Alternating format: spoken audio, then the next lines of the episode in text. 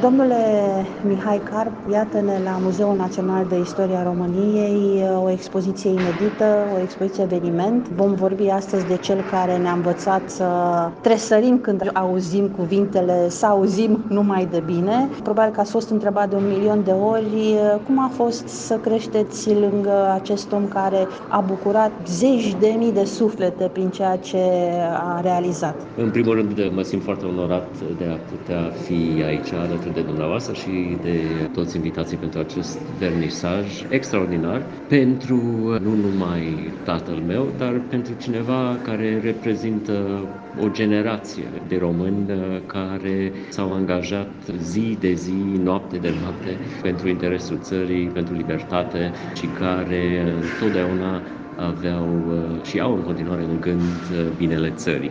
Este categoric un om de la care mulți am învățat și când spun mulți mă refer la cei în presă, presa audio, radio, presa scrisă și știu că domnul Carp în continuare este activ, în continuare nu are stare și cred că e greu de stăvilit. Este un om cu o energie extraordinară, la vârsta foarte, foarte demnă de, de 100 de ani, care a împlinit-o la sfârșitul lui ianuarie.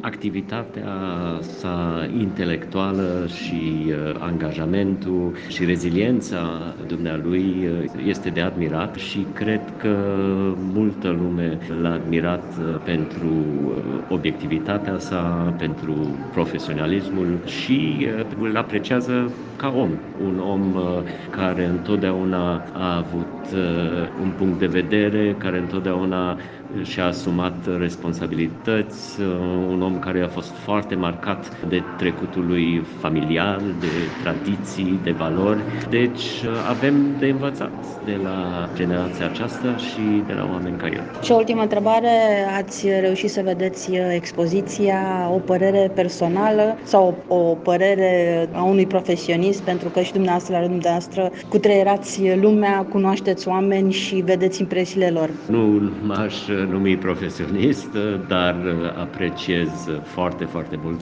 ce s-a făcut aici cu ajutorul bunului prieten muzeografului Flavius Reuter și directorul muzeului. Este o expoziție foarte frumoasă, este o expoziție care explică viața tatălui meu și trecutul familial, activitatea profesională, cu multe obiecte, amintiri și fotografii care cred că va interesa multă lume în următorii șase săptămâni.